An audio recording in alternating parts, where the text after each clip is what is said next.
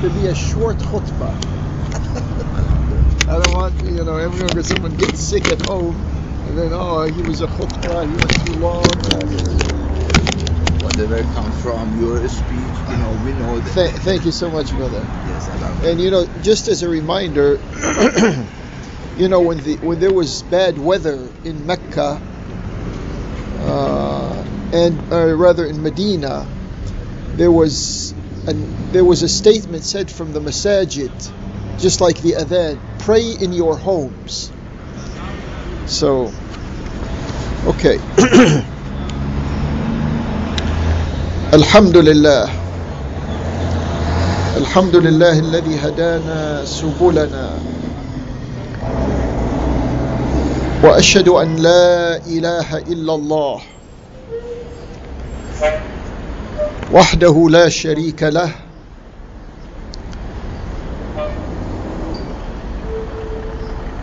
نعبده ونتوكل عليه. وأشهد أن سيدنا ومولانا محمدا صلى الله عليه وآله وسلم عبده ورسوله.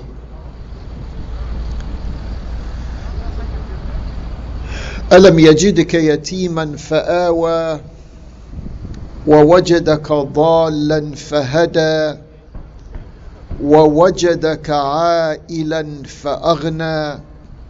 فأما اليتيم فلا تقهر وأما السائل فلا تنهر. وأما بنعمة ربك فحدث. من يطع الله ورسوله وأولي الأمر من المؤمنين فلا مضل له. ومن يعص الله ورسوله وأولي الأمر من المؤمنين فلا هادي له. أيها المؤمنون we all have the same human nature. ونفس وما سواها فألهمها فجورها وتقواها. قد افلح من زكاها وقد خاب من دساها Allah subhanahu wa ta'ala in Surah Wash-Shams describes to us this human nature that we all have. And some of the times we pass through times in life. Some of these times are difficult times. We are stressed. Some of us become nervous. Others uh, feel under pressure. Uh, yet others are depressed. And Allah subhanahu wa ta'ala has given us the psychological remedy for these types of periods. Some of them may be short periods, a matter of hours or days. Others may have extended periods, weeks, months, more than that. And Allah subhanahu wa ta'ala invites us to His presence so that we can overcome this human weakness that we all share. and I will, because I have to make the khutbah short and it's a cold day, and at least hopefully when you go back home, it's not like some other khutbahs that if you've heard it once, you've heard it a thousand times. Hopefully, when you go back and you're with yourself and your inner thoughts, you will remember uh, what is said in this short khutbah. In a hadith Qudsi, the following is stated. إن الله ينادي يوم القيامة Allah will call out on the day of resurrection. يا ملائكتي أنا الملك أنا الديان My angels, I am the sovereign, I am the judge, or the administrator of justice, the arbiter. أنا الملك أنا الديان لا ينبغي لأحد أن يدخل النار وله عند أحد من أهل الجنة حق حتى أقصه منه.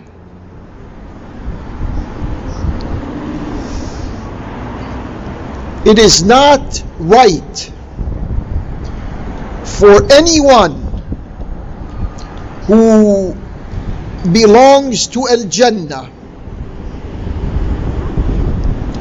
to go to Al Jannah when he owes someone something who belongs to Ahl Nar, who belongs to the people of Hades or Hades, the people of hell. لا ينبغي لأحد من أهل الجنة. أن يدخل الجنة وله عند أحد من أهل النار حق حتى أقصه منه. That's the first part of this hadith Qudsi. The second part. ولا ينبغي لأحد من أهل النار أن يدخل النار. وله عند أحد من أهل الجنة حق حتى أقصه منه. And it is not right for anyone who is going to hell to enter hell when he owes something to someone from uh, from the people of Jannah min ahl Jannah until I take the appropriate measure of justice. And then he follows it hatta latma even if it's a slap Think about this for a moment. I know the weather is cold, but we still can think. There are people who are going to go to Al Jannah, and there are people who are going to go to An Nar. This is a fact. You all know this. But no one, according to this hadith Qudsi, no one who is going to go to Al Jannah will be able to enter it if he owes something. If he has something, if he had something in this world, in his possession, that belonged to someone who is going to an-nar, to the fire.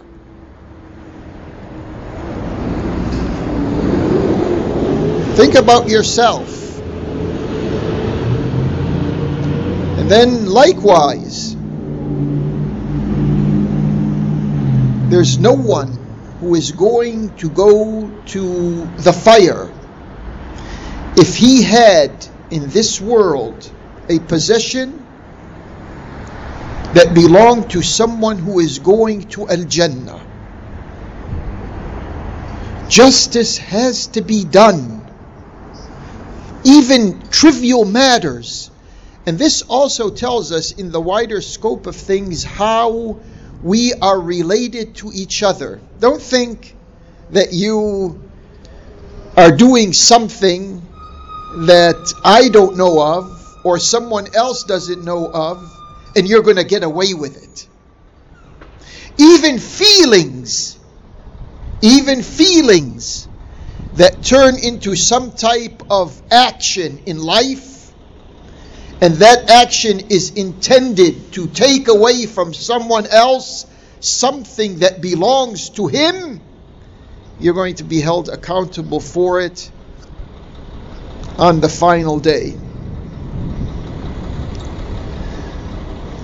Allah subhanahu wa ta'ala does not want for us to be opaque, hiding things, hiding behaviors, hiding plans from each other. We are supposed to be transparent with each other. That is why, in a sense, when we go to Hajj, whoever is permitted to go to Hajj, some of us can't go to Hajj, but whoever is permitted, and that permission, we're talking about worldly permission. We don't need Allah's permission to go to Hajj. He tells us to go to Hajj. But you and I know we need permission of people in this world to go to Hajj. Anyways, that's you, you know that subject. But before we go to Hajj, we try to give back to others what we think belong to them. And that is why in certain schools of thought, madhahib, you can't go to Hajj until if you if you are in debt. You can't go to Hajj until you repay what you owe until you pay back what you owe to whomever you owe it to. The same way on the day of judgment. Don't think you are going to make it to Al Jannah when in this life, here in this world, you repossessed or you had something that belonged to someone else.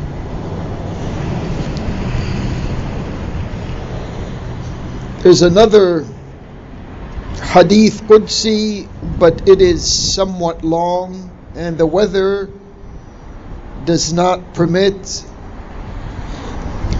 Suffice it to say, ما عندكم ينفد وما عند الله باق. Whatever you have is going to run out on you, it's going to perish.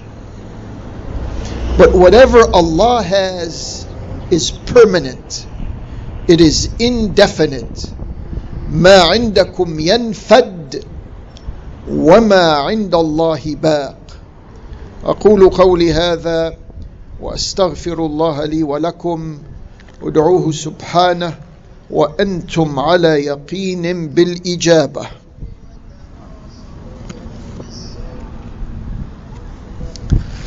الحمد لله بجميع المحامد على جميع النعم. وصلى الله وسلم على المبعوث خيرا ورحمة وهدى لكافة الأمم. محمد النبي الأمي وعلى آله وصحبه وسلم. أيها المؤمنون والمؤمنات you just heard a hadith Qudsi about what belongs and what doesn't belong. And here we take a look in the real world. Unlike the conventional khutbas on Fridays where they want you to live in a an imaginary utopia as if there's not real issues around us. So we have rulers in the Arabian Peninsula and our efforts have been from the Quran and from the Prophet to try to explain how these rulers are illegitimate rulers. We mentioned in the previous khutbah that there, there's news from different sources that there's going to be some type of normalization of relations between the rulers in Arabia and the rulers in Palestine, in, in colonized Palestine. Just yesterday, the foreign minister of the ruling family in Arabia, the one that rules over Mecca and Al Medina, he said there is no basis for normalizing relation with Israel as long as the Palestinians have not gained their rights. And we know politicians, they lie. This is a statement that wants to, that seeks, he intends from this statement to cover up the behind the scenes activities and the warming up of relations between the Saudi regime and the Israeli regime. And then the previous ambassador who was here in Washington, D.C., Al Jubair, he also comes out with a statement saying that he is against the Turkish penetration inside of Syria and the Turkish support for militias in Somalia and in Libya. And one news report also says in Syria. He also said that Trump's deal of the century has positive elements in it. And he confessed that the killing of Khashoggi was a mistake that should not have happened. Are these, brothers and sisters, I ask you, are these legitimate rulers who come out with statements like this? Should they be running the affairs of Mecca and Al Medina? Should some Muslims, there are some Muslims, they think that these are Humat al Haramain al Sharifain, the guardians of the two noble harams in Mecca and Al Medina. There are some Muslims who really think that. Even though the evidence and the facts prove that these rulers in Arabia are stabbing us in the back. They say one thing to a Muslim audience and they turn around and say the opposite thing to their masters, controllers, and puppeteers. And we can't see this yet. Muslims cannot figure this out yet. How long is it going to take?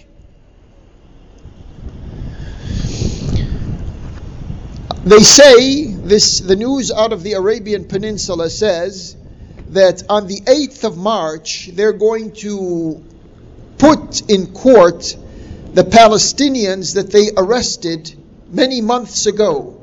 They rounded up Palestinians. One of them represented the Islamic Palestinians in the kingdom of the Saudi family for over 20 years. They know him very well.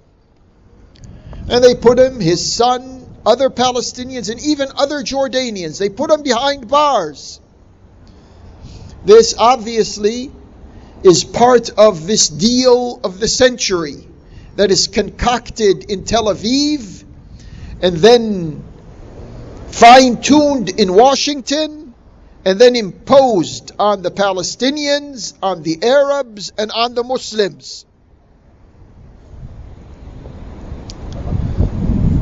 60, there was a wave of arrests in Arabia, arrests of Palestinians and Jordanians. And now there was a new wave in this past week. And you still consider them to be the protectors and the defenders of Mecca and the Medina? The ex Prime Minister of Qatar stated this past week, just a couple of days ago, he stated that what's in the making is an agreement of non belligerency between Israel and the Gulf states. That means Saudi Arabia, United Arab Emirates, Oman, Bahrain, Al Kuwait, and Qatar. He said this is what they are working on. They want, and he said there's a possibility to add because Jordan and Egypt, on the official level, not on the popular level, not from the masjid, but from the parliament, there has been a peace accord between Egypt and Jordan on one side and the Israeli Zionist colonizers on the other side for decades now. So he said, in addition to this, Morocco may be, may be convinced to join the Gulf states in this new non belligerency relationship.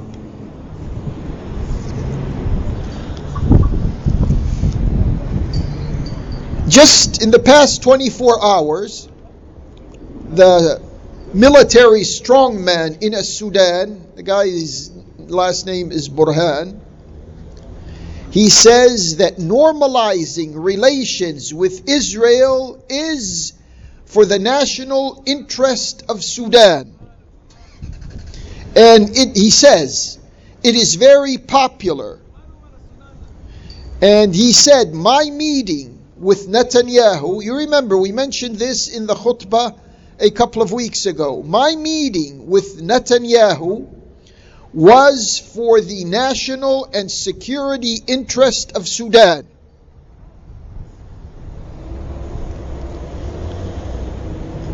You probably heard it's been all over the news. 112 companies, establishments have been identified by the by a body of the United Nations, a human rights body, of being in violation of international law as they are building or they are promoting their interests in what they call settlements. The Zionists have stolen Palestinian land in the West Bank and they erected what they call settlements on them. These are colonies.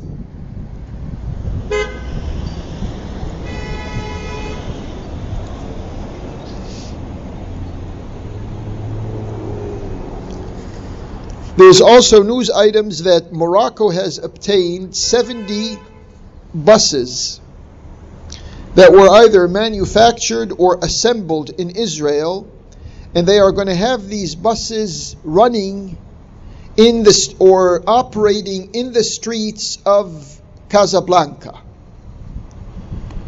And some of the Moroccans who know about this, because these the, these types, this type of news does not become very popular because the normalization between a criminal and a victim is not normal.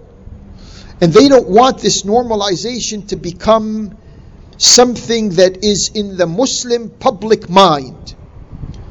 So, what they are doing is they are withholding words descriptions and news about this normalization. And when, when, the, when Muslims begin to know that this is what is really happening, that will be the time of reckoning. Normalization has gone as far as news breaking out that the Sudanese government is going to allow Israeli planes to fly through its airspace. One, one ex Jordanian minister cautions that this deal of the century it has within its buried details, it has a provision that will force the Jordanians to give citizenship to one million Palestinians. And then here, a lot of the corruption that the Israelis are charging the region with, some of those roots are here in Washington, D.C. The State Department. I didn't say this. I'm saying what's being said, but not highlighted and not made mainstream. The ex American ambassador to the Ukraines, Mary Yovanovitch, that's her name. She described American diplomacy as immoral. Not a Muslim by any measure, just an average, fair minded individual that is who is looking at reality. This is what happens. We have immoral people who are plotting the policies of the United States. And she further says that these policies are, I'm paraphrasing obviously, are erected on threats. And that the State Department is in a crisis. And the high ranking officials do not have a political vision for what is in the future. Remember, these are statements that are not said by any Muslim. These are statements that are said by someone who has experience with the State Department.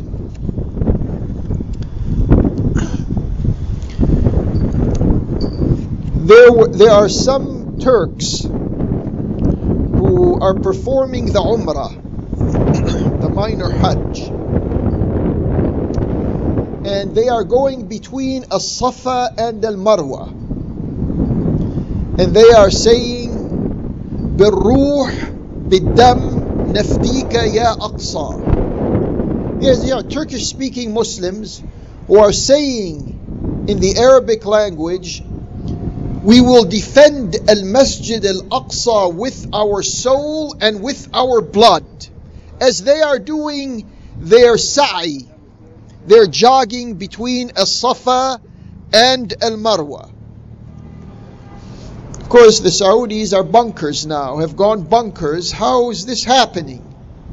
Oh, this is only the beginning of what is going to be happening if you continue to pursue what you are doing. Let me just say, with all of the with all of these types of clandestine activities, that the Palestinian issue is not going to go away. It's not going to become the victim of Zionist and imperialist policymakers who consider us almost like dirt. Let me end this by saying Al Imam Al Khamenei plus with these we can consider them the backbone of the Palestinian issue. With Imam Al Khamenei uh, obviously is from Persia or from Iran, whichever word you choose. With a Sayyid Hassan Nasrullah from Lebanon. With, these are contemporaries. With those in the past, Salah ad-Din, who is from Kurdistan. I don't mean to get on anyone's political nerves here, but there's a geography in the world in which Kurds live and Salah ad-Din was from that geography. Along with Muhammad al-Fatih, who was or is from Turkey. Along with Ahmad al-Tayyib from Egypt. He's the head of the Azhar. And what he said in the previous days. And the Mujahid Izzuddin al-Qassam, who comes from northern Syria along with Christians one of them is Al Mutran Atallah Hanna from Al Ramla in Palestine. And the other one is Manuel Musallam, who's also from Palestine. All of these from different backgrounds. different language groups, different madhahib, different religions. They are all the fiber of the Palestinian issue, which is the central issue of anyone who has an iota of Islamic commitment in their hearts and a fiber of Islamic thinking in their mind. اللهم أرنا الحق حقا وارزقنا اتباعه وأرنا الباطل باطلا وارزقنا اجتنابه ولا تجعله ملتبسا علينا واجعلنا للمتقين إماما ربنا إننا سمعنا مناديا ينادي للإيمان أن آمنوا بربكم فآمنا. ربنا فاغفر لنا ذنوبنا وكفر عنا سيئاتنا وتوفنا مع الأبرار. ربنا وآتنا ما وعدتنا على رسلك. ولا تخزنا يوم القيامة. إنك لا تخلف الميعاد. إن الله وملائكته يصلون على النبي. يا أيها الذين آمنوا صلوا عليه وسلموا تسليما. اللهم صل على محمد وآل محمد وبارك على محمد وآل محمد كما صليت وباركت على إبراهيم وآل إبراهيم. بسم الله الرحمن الرحيم. والعصر إن الإنسان لفي خسر. إلا الذين آمنوا وعملوا الصالحات وتواصوا بالحق وتواصوا بالصبر ومن أظلم ممن منع مساجد الله أن يذكر فيها اسمه وسعى في خرابها أولئك ما كان لهم أن يدخلوها إلا خائفين لهم في الدنيا خزي ولهم في الآخرة عذاب عظيم.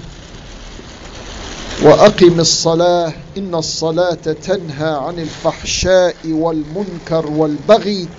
يعظكم لعلكم تذكرون.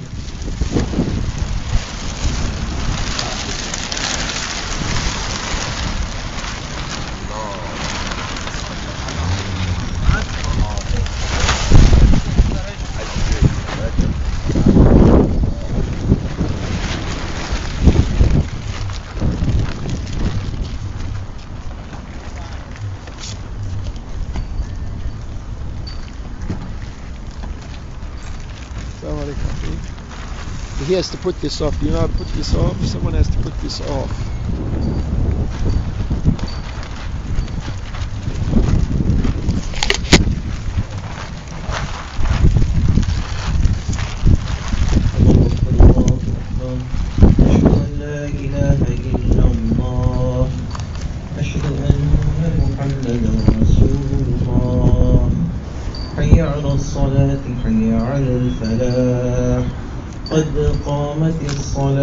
قد قامت الصلاة الله أكبر الله أكبر لا إله إلا الله